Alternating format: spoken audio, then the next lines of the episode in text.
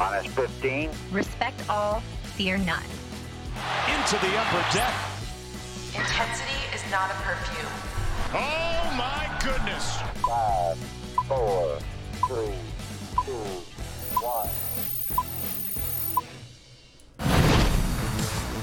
Welcome in to the MASN All Access podcast presented by Northern Virginia Community College. Nova makes college better. Learn more at boldlynova.com. Bobby Blanco and Amy Jennings coming at you live from the MASN Web Studio. Hopefully, you're tuning in on the MASN National's Facebook page or YouTube channel. And if not, you're catching us on your favorite podcasting platforms Apple Podcasts, Spotify, SoundCloud, wherever you get podcasts, you can find the MASN All Access podcast. Amy, good to be back in studio with you. I know because remember, guys, Bobby ditched me for a few weeks. Again, not ditching. no, he was hard working, on the road, yep. and then you were filling in for Mark at Nats At Park. Nats Park on so Tuesday, yeah. I've been all alone. I and It's know. good to have you back. Well, it's good to be back here. We got the full setup, got the full crew. We were saying when we got here, this is like our first time we've had our full staff in the web studio at the same time since Mm-hmm. before COVID, which is very exciting for all of us here at MASN All Access. Glad to be back here, bringing you all the fresh content. We've got lots to get to for the national side of things. But first, Amy, you know, Memorial Day weekend is over. I consider this the kickoff of summer. It is for sure. Yeah, you agree. So, how was your? I guess we didn't really have three day weekends because we still work over Right. the weekends because baseball still goes on. But how was your long weekend? It was pretty good. Watched a lot of baseball. Got to see some exciting Maryland action. Yeah. Uh, of course, Maryland lacrosse won the national championship, which was really awesome to see. And then we found out that Maryland will host the baseball regional tournament in College Park starting Friday. So that was kind of exciting. So it was good. I was home with the fam. Um, so it's good. How was yours? Yeah, it was a, it was a sports packed weekend. There was a lot Mm-hmm. going on, a, a lot of baseball. You know, Nationals had a doubleheader on Saturday, rain out on Friday, then a Saturday Sunday afternoon game. Uh, you mentioned Maryland. Uh, the women's lacrosse team unfortunately f- kind of choked at the end on Friday night in their Final Four game against BC in Baltimore. But the men's finally bring home a championship again. They keep referencing that like Maryland has won like been to eight of the last like nine Final Fours, but only have one championship to show for it. Now have two. Um, undefeated at undefeated season. Considered now one of the greatest lacrosse teams in Division One's men's lacrosse ever, Ever. which is really really cool. So proud of those boys, especially the way that last season ended, a heartbreaker in the championship Mm-hmm. game uh, to UVA. So. Good to see them bounce back, and yeah, I wanted to talk Maryland baseball because this is a baseball podcast, and you know we we will talk Nationals a little bit. But we're both Maryland grads. Very proud of our baseball team. They were never that good when I was there. They've gotten better over the past couple of years. They put together their best season ever this year. Set a school record for wins. You mentioned hosting uh, the uh, College World Series regional part of the tournament for the first time ever. They're the number one seed, number 15 overall in the College World Series. An exciting time for Maryland baseball. Yeah, it is super exciting, and maybe you know they're what they were able to do in the Big Ten tournament wasn't so exciting, but Yeah. we knew we had the regional to look forward to, and hosting it for the first time ever in school history, I think is going to be great, not only for this baseball team but for the school as a whole. Anytime you host something as big of a deal, I did think they got gypped a little bit, being the 15 seed. I think they deserved a little bit higher than that. I thought that they might get in the top eight, which means that they would be able to host a super regional um, if they won the regional tournament. Um, they did not get in the top eight, and the 15 I thought was a little, a little. Do you think that's because they didn't win the Big Ten, I or think- they at least didn't get to like the final? I of the think that could have been part of it. So my thing is that uh, the baseball tournaments, especially in like, you know, obviously in professional and of course major league, it's all series. It's best of three, four, five, seven, whatever it is. Uh, in college baseball, and I'm guessing also high school baseball, except for the championship games, you know, it's a double elimination, which for me is hard to keep track of to begin with because you got a winners bracket, a losers bracket. You can get back in the winners bracket, yada yada yada. Mm-hmm. It's kind of hard for me to follow. But for me, I'm actually more proud of the fact that they won the Big Ten regular season title. I think that in baseball, that's more. That might be the only sport, baseball and softball, where that might mean a little more than that tournament title because, especially in baseball, the tournament can be so fluky, and we just saw that with Maryland. Like they win their first game against Indiana, lose their second against Michigan, and then lose in 11 innings to Indiana again. It's like you know, if they play best of three series, and I know that's way too much baseball to play in a Big Ten tournament, but like if they play, if they were to play series, Maryland probably comes out on top in, in those games and at least reaches the final. Right, exactly. And then I think because Michigan ended up winning the Big Ten tournament, they snuck in to a regional, and uh, I think Rutgers kind of got you know Yeah, left behind. left behind a little bit. Tough weekend for Rutgers. Um, and they had a another they had another school record breaking season, Mm-hmm. Best in school history. So I kind of feel bad for Rutgers a little bit. But what I also didn't like there is that it's double elimination until you get to the championship game. Yeah, that's for TV three. purposes, and then it's just whoever wins Oh, the just one championship game. Yeah, Oh, so just you didn't game. have to beat that team Yeah. twice, and so I thought that was kind of a, a little weird too. I don't really like that, but regardless, exciting stuff. Yeah. I think I'm gonna go Friday. I Yeah. got a weekend pass. Um, they went on sale, I think yesterday for Terrapin Club. My dad's in the Terrapin Nice. Club, so That'd be awesome. Yeah, Yeah. I'll be in Cincinnati this weekend, so I'll be watching from afar. Yeah. uh, covering the Nationals, giving Mark Zuckerman a break. So we'll be kind of spread out. Uh, but yeah, definitely keeping an eye. I mean, this is again one of the most exciting teams. I, I remember, I think a year after I graduated, it must have been the summer of 2014, or maybe it was 15. They actually had a pretty good season. I think they made it to the Super Regional and lost to UVA after winning the first game. We're winning late in the 2nd game. I think they blew it in the eighth, and then the same thing happened game three, and UVA goes on to Omaha over the Terps. Uh, but that was one of their best seasons, and now this year they're Yeah. considered a really good team. The only way they host Super Regional, correct me if I'm wrong, is if number two seed Stanford gets upset in their regional bracket. right. Um, which We're is, paired will be up with. Stanford, Yeah, which so- will be tough. But Well, I think could happen. no. I think regardless, it would be there, right? I, I saw that if Stanford, eight. I saw if Stanford loses, then we would be, and we advance, we would pat, we would then Oh, okay. it. See, I thought only wrong. the top eight seeds Yeah. were eight, top eight hosts were able to host super regionals, Mm. but For covering baseball as we'll much as we do, I do not know the College World well, Series it's also as well. very different. Yeah, you know, it's the so college, different. Yeah, it's so different. Just let me know when they get to Omaha. Yeah. Please go to Omaha. It's gonna happen. I know that's a big deal. uh, gonna that's gonna be exciting. um, all right, so that's um, college sports on the MASN All Access podcast. Let's move over to the Nationals, who had a good holiday weekend themselves. Uh, they finished the homestand winning four of their last five. They win the series against the Rockies, only their, I believe, second home series win of the season, um, which is kind of crazy. Uh, you know, they got roughed around by the Dodgers a little bit. Erick Fedde kind of saves that series when the the series, series finale, setting up a good weekend against the Rockies. The Mets series got out to a, a rocky start, excuse the pun, on Monday night with uh, Erick Fedde then getting shelled by by the Mets. But I mean, before we get dive deeper into this upcoming week and um, what we're mainly going to talk about in terms of the pitching uh, rotation and how they're going to fill a spot start.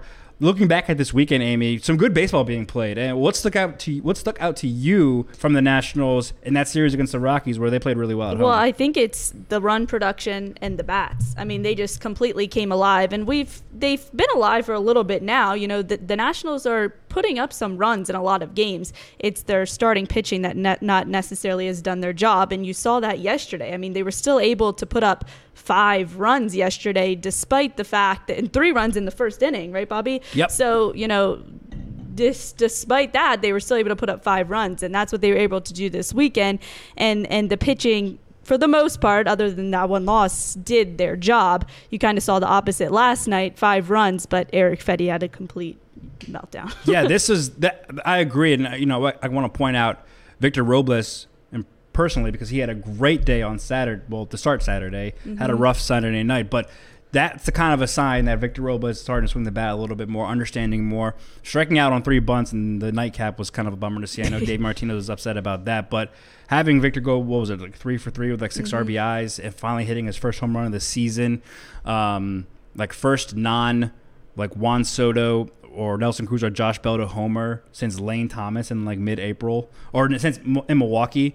Uh, so a good sign by Victor Robles. But yeah, the early production. We talked about this, and this is kind of going to tie back into our pitching conversation a little bit. We're doing a good job of balancing. Last week was talking about the lineup. This week we're talking more about pitching, but. Via Mark Zuckerman, he pointed out the Nationals lead the major leagues in scoring in the first inning. 46 runs. The next one is the Angels at 40, which is kind of crazy to think. Now, on the flip side, though, they are last or second to last in the majors in runs scored in the ninth inning. so they're jumping out to early leads, which is good. We talked about this because this rotation isn't what it used to be. They these pitchers, especially the young guys, Josiah Gray, Joan Adon, really need run support to help them kind of settle into each start. And the Nationals have provided them that eh, for a majority of the case. I mean, scoring 46 runs in the first inning throughout the course of this first two months of the season is a really good pace. That I mean, the thing, the other thing though, is that it does sometimes come in bunches. It's not coming as, as consistent. We saw them going through a scoring drought uh, in that Miami series. Coming home to facing the Dodgers was tough. Um, in Milwaukee, except for that one game, they kind of got sh- shelled, shunned, uh, shunned out, shut out. Um, so it's it's coming, but, uh, but I think their ability to they show that they have the ability to jump on a pitcher early. Now the Rockies don't have a great pitching staff, right? I understand that, but it, and the Mets do now, so it'll be interesting to see how they Right. uh, kind of adjust this weekend. But you know, it's still not nothing, and, and it's winning the and games helping. you should, Right, just like you right. always talk Yes. about. I mean, that's a series if you can win, so do it while you can. Yes. And you always talk about that, and I think they did, and that's what I I like too about that weekend series is like the Mets. You know, you're gonna have more competitive games. You know, you're gonna see tougher pitchers. It's gonna be a little bit hard to put together, you know, consistent runs throughout the the whole game. But you could do it against the Rockies, so you Yeah. have to like that. Yeah, and we talked about too, like a month ago, like this month of May was going to be difficult for the Nationals. Road trips and tough opponents. You know, they they're only what we like to call easier opponents because there's no easy opponents in, in the major leagues. But was these two series against the Rockies, one in Colorado to start the month this past weekend in, in Nationals Park, and then one series in the middle in Miami. They only won one of those series. So, like we say, win the games you're supposed to, win the series you're supposed to, because other than that, they played the Giants, Angels, Mets, Astros, Brewers, and Dodgers, and Mets again, all teams who are looking at uh, to be uh, playoff contenders this season. So those are tougher matchups. You had fewer this month. Take advantage of them. They didn't do so in the first two series, but they did this weekend against the Rockies. A good sign, Right. Uh, moving forward. And now you got a tougher matchup again in the Mets before you go face another team you should beat in the Reds. Yeah, but and you know, anytime that you can put up runs, give these pitchers run support. Especially, we're going to get to Aaron Sanchez in a minute, but that's a pitcher that they've given a, a fairly decent amount of run support, and he just it wasn't really able to do his job, get deep into games. You saw it last night with Erick Fedde. They gave him run support, got out to an early lead. He's just not doing his job. So I think that's the good thing to see. And you hope eventually, as this rotation gets back to what it should be, you're going to see some more, you know, evenly placed uh, numbers in the win and loss column. When you're putting up five runs a game, you should be able to, you know, split it a little bit more even than they've been able to. Yeah, I, I, I totally agree. And we'll talk about Aaron Sanchez right now since you brought it up. And um, I, to, to wrap up the conversation about the um, the offense, I mean, I think it's a sign that they're the weather's warming up. They're finally seeing the bat well. Nelson Cruz is hitting the bat well. I think we're going to see this offense score a lot more runs. This is what we thought was going to happen, right? They're, they'll be able to score runs. How can the pitching keep them in the games? And Aaron Sanchez was not able to do that on Saturday. He, like you said, was given an early lead, almost immediately gave it right back. The Nationals offense then continued to go on to explode to win the game, which is a good thing. But then uh, Sunday, Aaron Sanchez is designated for assignment. Um, the Nationals elect to keep Andres Machado, who was designated as their 27th man for the doubleheader, and, and let Aaron Sanchez go. That's an easy roster move. I think it's because you know, you you knew Aaron Sanchez wasn't going to pitch in the near future. You needed Machado for bullpen help in the next couple of games. Uh, of course, with Sanchez's experience and, and status, you know, you can't just option him down. He has to be exposed to waivers. Uh, That was an easy roster move call. Unfortunate that Aaron couldn't keep pitching. We his his outings were sporadic. He would have he sprinkled in a couple good ones, a couple really bad ones. The rest of the ones were pretty mediocre. So I think there's no for the Nationals. If you're looking at it, you're like, well, no one's going to claim him, right? We're not we're not going to lose him to a waiver claim. If anything, he'll just elect to become a free agent and thank you for your time. But if you're the Nationals, you might want to see if he can stay, accept an assignment to AAA Rochester. That way, you always have him in your back pocket in case a situation like tomorrow shows up where you need a spot starter and you can select a contract again. Right, exactly. And and to Aaron Sanchez's defense, I don't think that his performance in his seven starts this year is like kind of unbelievable. I mean, the Nationals kind of put a lot of faith in him and said, you know, here, go do what you can do. But I don't think it's like he really let them down to his defense. But he did end up fi- finishing with an ERA over eight in his seven starts this year. And, you know, I think the Nationals kind of hoped that he could hold on until Stephen Strasburg and what they thought Joe Ross was going to be back in this rotation. But at this point, Stephen Strasburg, I think they were hoping till he was healthy, finish his rehab starts, and then they could DFA Aaron Sanchez. I don't think he could hold on. And now they're in a situation where they probably only need that fifth starter, I think, like two times over the next few weeks. And one of those is the spot start Wednesday. And the bullpen didn't, or Erick Fedde didn't help them in that predicament. Um, I think the hope was that they were going to be able to put Paulo Espino and Josh Rogers out there to combine for maybe six or seven innings. On Wednesday, they did have to throw both of them. Last night, Paulo Espino went three innings, so he threw way too many pitches to go back out there and make a spot start on Wednesday. Yeah, that would have been the ideal scenario if you're looking if you're putting on your Davey Martinez or Mike Rizzo cap. You're looking at this week and being like, all right, we need length from Erick Fedde and Patrick Corbin in these first two games, and then we can go Espino, Rogers, and that's a good combo right there because one's a lefty, one's a righty. Um, you can throw out there against a, a pretty balanced Mets and and intimidating Mets lineup. So that's that's a good offensive team over there. You can kind of piece your way through an afternoon game and then get to Cincinnati with you know your normal. Uh, it's going to be Adon, Gray, Fedde again probably, and and Corbin pitching this weekend. So you you don't like you said don't need that, that spot in the rotation coming up in can, next week. So that would have been the ideal situation. They both had to pitch because Erick Fedde can't get out of the second inning on Monday night. So I think Espino pitched three innings. Mm-hmm. Rogers was pulled after One, I think. just just one. Yeah. So you can probably realistically scratch Espino from any appearance. You might be able to get another one from Rogers or two on on um, Wednesday if you absolutely need it. But that would have been the ideal scenario. Now we're trying to figure out who could possibly come up and make this start for the Nationals on Wednesday afternoon. It's an afternoon getaway game. You, no one else is readily available. They need to make a 40 man roster move. Um, if you're picking someone who is, of course, on the roster, so there, it's not full yet. Aaron Sanchez's spot on the 40 man roster was is still open. They're only 30 man guys, so they could have selected the contract of a top prospect.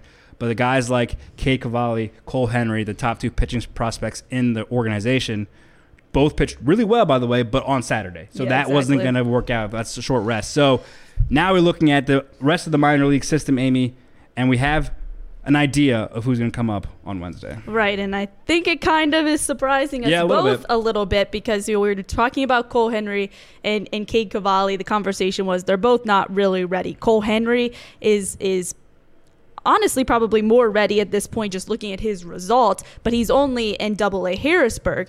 But i think the idea of who we think the nationals will call up to make that spot start on wednesday is evan lee who is actually already on the 40 man the nationals did give themselves a little bit of wiggle room um, by clearing that 40 man roster spot but seems like they might go with Evan Lee, who's already on the 40 man roster. They protected him from what was supposed to be the Rule 5 draft um, back in the fall, but he's only in double A. So this is going to be a, a big jump, and I think they're showing really um, a lot of confidence in this younger prospect. Yeah, it's it is a big jump. It's not unheard of, but people were referencing uh, AAA Rochester right-hander Jackson Tetreault, who has having a strong season. He would have been one that you needed to fill that 40-man roster spot. His contract needed to be selected in order to make that start. So maybe the idea, the thinking is for the Nationals is we don't need to make a 40-man roster move with Evan Lee, and then if we needed to add someone else, I mean, you would you're going to have to swap a pitcher for a pitcher, right? To act, to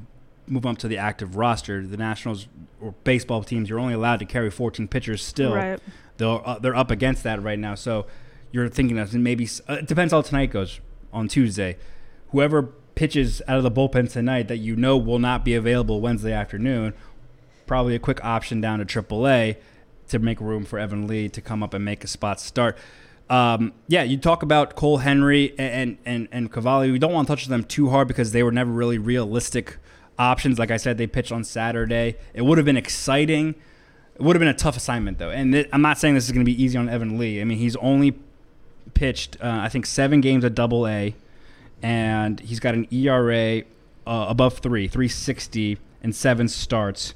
Um, he pitched in the last fall league. He pitched at High A Wilmington last year, uh, but that's very limited minor league experience. He's only made 30 starts over four minor league seasons, so it's a tough ask for him to come up and then, like I said, face a tough Mets team on the road. Yeah, exactly. I mean, Evan Lee was a two way player in college, and last year was his first year as a full time starter. So they really are showing a lot of confidence in him and in his stuff. In his first few starts, he had some command issues and had to make some some mechanical tweaks.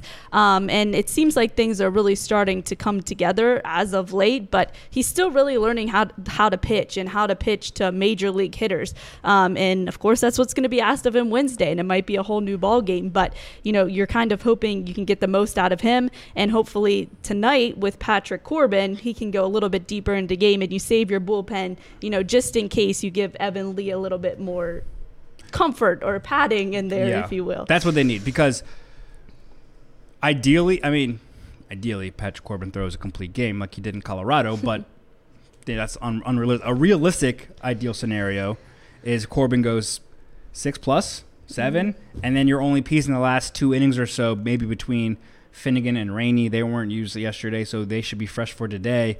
And then you basically have essentially the rest of the bullpen minus Espino ready for Wednesday's game behind Evan Lee. You can't really expect him to go too too deep into games Right. uh, into this start. You're just hoping for a handful of innings and then piece together the rest of the bullpen the rest of the way. It's unfortunate that you get a, a prospect like this making a start that's not like, you know, here, go and, and take the ball and like we're hoping for like five or six innings. We're expecting a lower volume of innings from him, a lower pitch count from him. The Nationals have been very protective of their pitching prospects, as they should be. I mean, a lot's riding on this class of Cavalli, Evan Lee, uh, Jackson Rutledge, Cole Henry, um, and, and there, a lot of these guys. Maybe aside from Cavalli, are, are still pretty far away from the major leagues. This is just a scenario where the Nationals are in a desperate need uh, after DFAing Sanchez. Their envisioned plan of being able to do a long bullpen game between Espino and um, um, um, Rogers was scratched on Monday night. So now this is kind of break glass in case of emergency situation and calling on Evan Lee, who is on rotation now. He's he would be pitching just like Jackson Tetreault would have been on on Wednesday. So it's it's one of those things where here here kid, you know just just go pitch. You know we're don't really have too high expectations for you. You know it's just let's, let's see what we got. Yeah, and the difference, obviously, Cole Henry and Cade Cavalli were not on the right schedule to, to go out there Wednesday. But the difference is, I think when they bring those guys up, two of their top pitching prospects, um, the hope is that they're up there to stay. I Yeah. think they both they have hopes for both of them to be starters in this rotation long term. I think. And you know, and the fact that Evan Lee's already on the 40 man, that helps him too. Right. But you don't necessarily they're going to hope he's a starter but they don't necessarily have a direct plan i think for him right now he's not at aaa and he's not Cade Cavalli right now. So I think that makes a difference where you feel confident. Let him go up there, let him make a start, and kind of see what you get. Um, but they're showing a lot of confidence in him. He has pretty good stuff. He throws a fastball, cutter, curve, and changeup. He said his curve is his strikeout best strikeout pitch. He sets that up really well. His curveball, curveball has above average spin. So does his fastball, and he gets the most swings and misses on his changeup. So pretty good stuff. Um, he's finding some more success as he made those mechanical tweaks at the beginning of the season. So I guess you know they're happy with where his development is, his progress is right now, and you know to make the jump. Pitchers do it sometimes to make the jump from Double A Yeah. to the big leagues. Once you're in Double A, you know you feel pretty confident about where you are in your development. I think in an organization. Um, so I guess you just got there, you see what you can get, and it's Yeah. not expected Well- because I think Tetreault was the most logical choice. Yeah, because he's has AAA experience and, and is doing pretty well up there with uh, the Red Wings. But I guess another point in Evan Lee's favor is sometimes we see even major league hitters struggle with guys they've never seen before, and you know.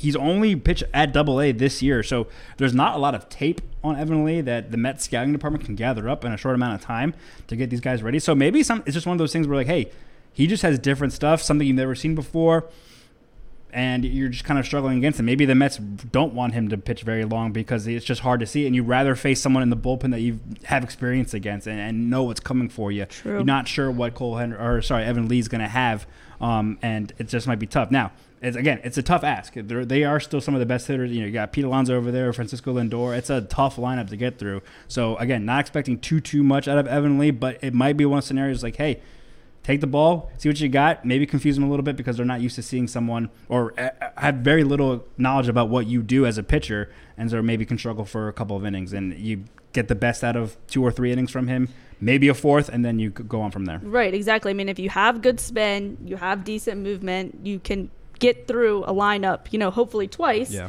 Just what's asked of you, and then they can kind of hopefully piece together the rest of the innings from there. And so this is kind of just a luck of the draw for the Nationals too that they are in New York, so eh, they had their option between their Double A and Triple A affiliates because it's not that long of a drive from Harrisburg or Rochester to get to New York. So it the only problem is it is an afternoon game Wednesday, a one o'clock start at Citi Field, so that might make it a little. It's a small window to get there from tonight into tomorrow. My guess is the Nationals. You know, it's been reported that Evan Lee's the mm-hmm. guy, but my the, my guess is they're not going to officially announce a starter until they see how tonight's game goes. Because you never know if Patrick Corbin goes and pitches eight innings.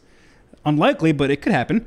If he does, then you, maybe you don't need to bring up Evan Lee, and you can piece together a bullpen the next day because everyone else outside of Espino is kind of fresh. You can start with Josh Rogers, and then go from there. Yeah, that's true. So it's it's it is tough, and you know what? Bringing up Still a a lot of prospect, innings. it is, it is. But bringing up a prospect too, a pitching prospect is way different than a, position player. Position player, you can just bring up the night before and be, hey, you're in the lineup, go play. But a pitching prospect, you know, there's so much more preparation you have to go through. You have to be familiar with the catcher, get on the same page. The catcher has to learn you. You have to look at this lineup and learn how to attack these hitters in such a short amount of time. It's really hard to say, hey, just go pitch and see what we see what we can do, as opposed to hey, just go up there and try to do your best in the field or at the plate. Uh, because there is a lot more prep to go in as a pitcher as opposed to a position player. Right, and we are also like, oh, Evan Lee, you know, he's not Cole Henry, he's not Cade Cavalli, but you know, he is still one of their, Yeah. you know, top pitching prospects, and they did, you know, try to protect him from the Rule Five draft because either they, you know, they valued him that much or they thought that he would get taken. So they like Evan Lee, and I think they see a future with him in this organization. So. I don't want to be too, you know, Yeah. oh, it's just Evan Lee. It's fine. He can just come up. But, you know, could possibly one of those crafty lefties. I mean, they don't have too many lefty uh, pitching in, in their system. Matt Cronin comes to mind as another left-hander, but he's also Evan Lee. That I'm talking about was also more projected to possibly be a, a strong bullpen arm down the line. He is making starts right now at Double A. So you know maybe you can see you know what he has against the Mets, and, and then kind of now project. Okay, he's got stuff, maybe just not enough stuff to be a starter and be more of a solid bullpen arm too. Because the Nationals have starting pitching prospects, they don't have a lot of relieving prospects. So if if Evan Lee becomes that after the start on Sunday, I mean, not, not that they're gonna make that decision right now and then, but you know what I mean. Like you can kind of project. see, it yeah, it helps you see how he attacks hitters and how he works. If he works a little faster, a little more efficient, maybe you can say, all right, this guy will be a better reliever than a starter. because they also have been a little um, more protective Yeah. in moving him up. I mean, they m- promoted Cade, Cade Cavalli like it was nothing last year. Evan Lee had a pretty good, you know, solid year last year, and and they didn't give him that promotion until Double A t- until this year. Um, he ranked among you know t- top pitchers and strikeouts in the organization last year, and I was kind of surprised at the end of the year he didn't get that promotion to Double A. They've been a little more protective in in promoting him. Same thing with Cole Henry. Yeah. I would imagine he's going to get the call up to AAA here pretty soon because he has an ERA under one. Um, he, but Cole Henry also, I think, averages only like four innings. Yeah, I was gonna say an they've outing. been really careful with him. Same thing with Jackson T- Tetreault. I think he's only averaging four and two thirds in outings. So that might be another thing with him is that he's not maybe necessarily completely ready to come up and pitch a big league game. Yeah, Cole Henry's coming back from an elbow strain last year. We saw him kind of have an injury plague 2021. He that's why he also then went to the Arizona Fall League. We know about Jackson Rutledge's injury history. That's why he hasn't advanced higher than um, uh, William or Fredericksburg at this point uh, in his career. So it, they are being very careful. Some of these guys have injury histories, but the Nationals have history of dealing with pitchers who have been hurt. So they kind of know this process, right? They they they are okay. And again, we're not in a comp compete now mode, right? So we're building toward the future here. Then I'm looking at it as all right. We don't need these guys to come up this year. They can come up next year, year after that, and still be productive as long as they're healthy. Let's get them full innings. We keep hearing like Rizzo, uh, Dejon Watson, uh, Johnny DePuglias, guys like that say, "Hey, we just want to see these guys pitch full seasons. It doesn't matter where. We want them to prove that they can stay healthy, get some good results, whether it's at Rochester, whether it's at Fredericksburg, doesn't matter. Anywhere in between. Um, so that's why they're being very cautious with these guys. One injury history, two, they're protecting for the future. Yeah, I like being conservative, and we said it all along. We don't see Cade Cavalli coming up in a spot start position where they just need a guy um, to make that start the day. It's going to be on his clock, on his terms. I think same thing with Cole Henry. They're they need to be a little bit more conservative.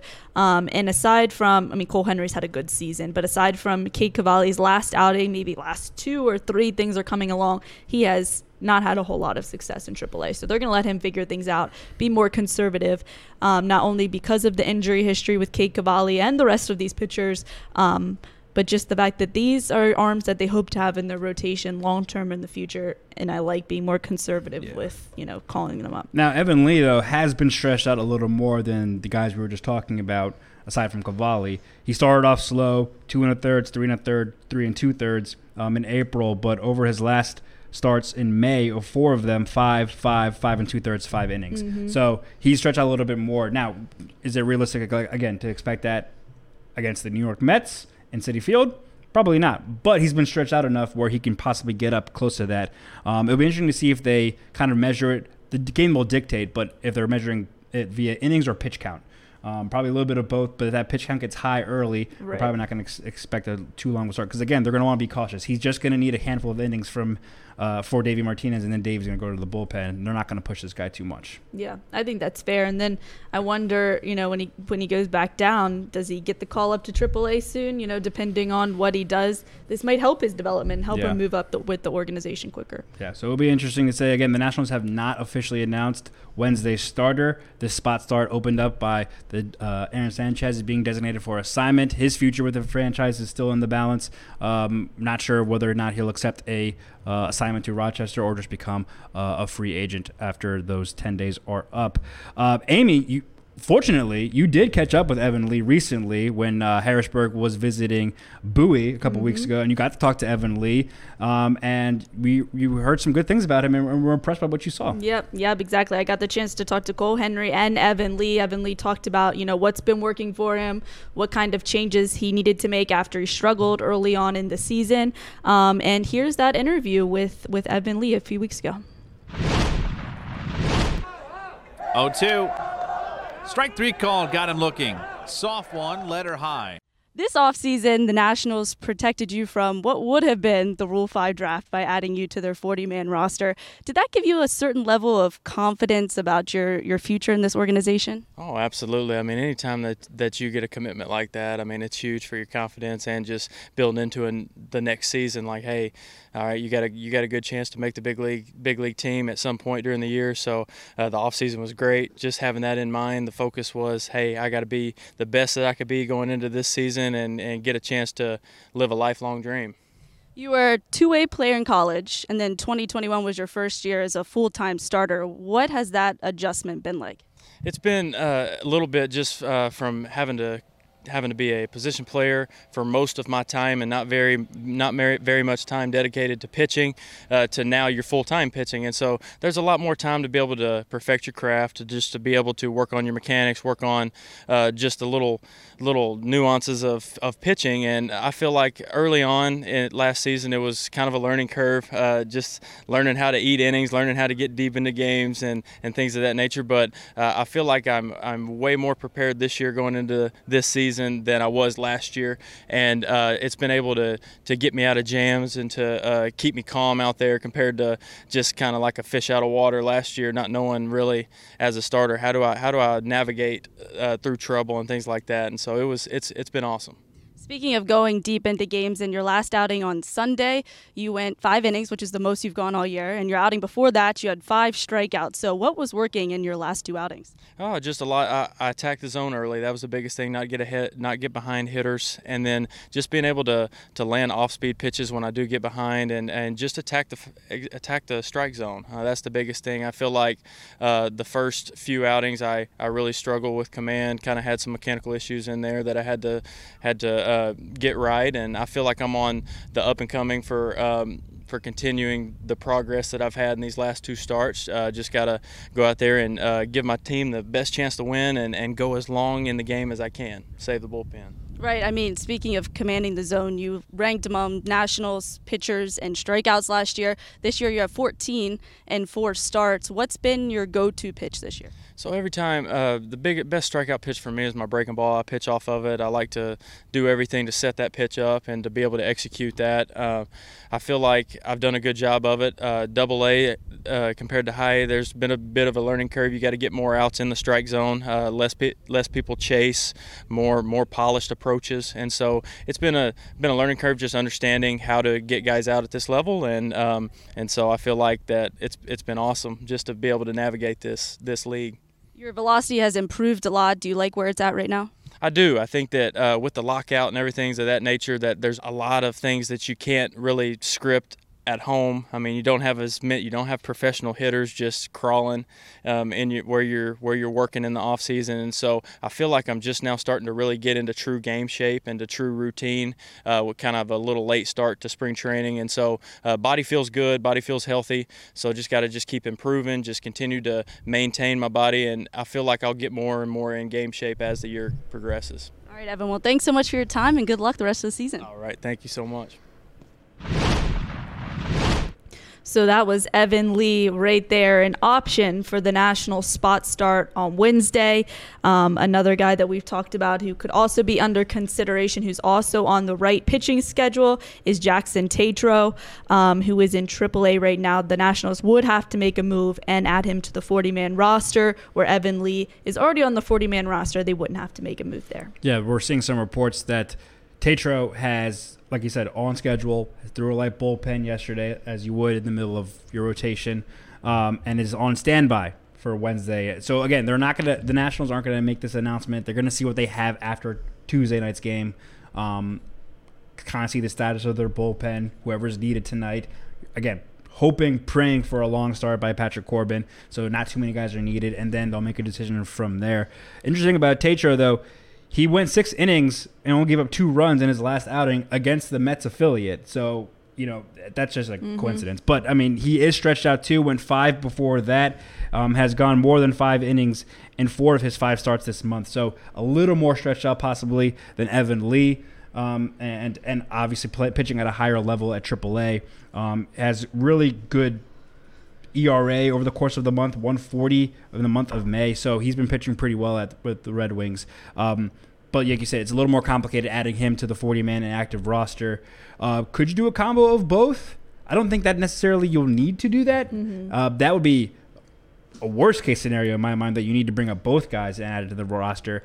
It's going to be interesting to see who's gets going to be the odd man out. Whoever pitches a lot tonight, or maybe in a combination from yesterday as well, would probably have to be option. It's going to be someone probably like an Andres Machado or someone who has options sent down to Rochester to make room for someone you know you're not going to pitch Wednesday to make room for either Evan Lee or Jackson Tetreault. So it'll be interesting to see how tonight goes and then who they decide to go with for Wednesday. Yeah, exactly. Davey Martinez hasn't really given any indication on who it might be. All we know that is he was hoping it could be Paolo Espino and Josh Rogers combo.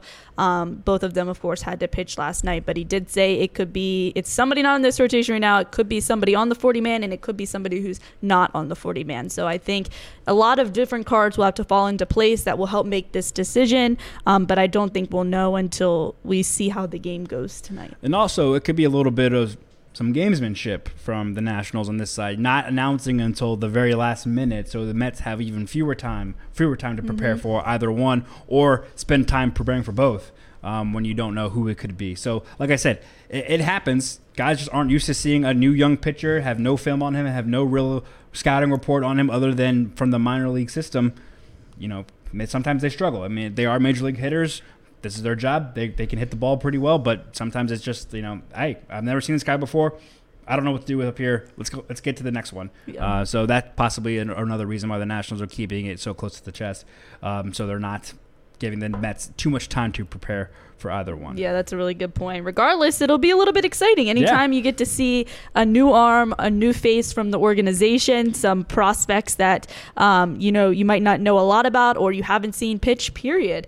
Um, so it's kind of exciting. Yeah, yeah. Oh, yeah, I, I hope it's one of them, right? You know, you, you. I guess you hope that Patrick Corbin goes deep tonight too, so the Nationals don't Have necessarily have to make this move. But it would be exciting to see either one of them come up and, pitch a handful of innings against a major league club. This year is all about the future and young pitchers, and this is why I, I saw people when um, Dallas Keuchel was DFA'd over the weekend. People were saying the Nationals should get. It's like.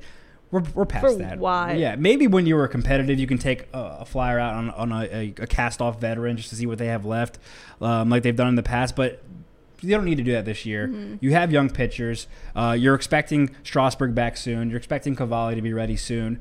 Let's go with that route. We're, we're, I'm, I'm over bringing in guys past their prime Yeah. just for the sake of bringing them in because there's no necessarily Yeah. a, a need to do that anymore. Yeah, you saw this ro- in how much of his contract they just had to eat. So you, too old, Too no old, need for no it. No production. So no, no need to no, do that little trial. Let's go there. with the young guys and, and Build what, 'em up, they see what you got. Yeah.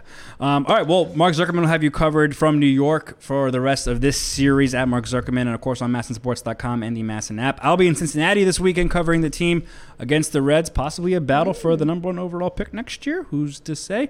If you're following the MASN All Access podcast, be sure to check it on Apple Podcasts, Spotify, Google Podcasts, or SoundCloud. Also, catch us live every single week on the MASN Nationals Facebook page or YouTube channel. We are brought to you by Northern Virginia Community College. Nova makes college better. Learn more at bolinova.com. At MASN Nationals across the board on social media. At Amy Jennings News for Amy. I'm at Bobby underscore Blanco. Thanks to Tim Leonard for producing the show behind the scenes. We'll be back next week with more, another episode. We'll see you then.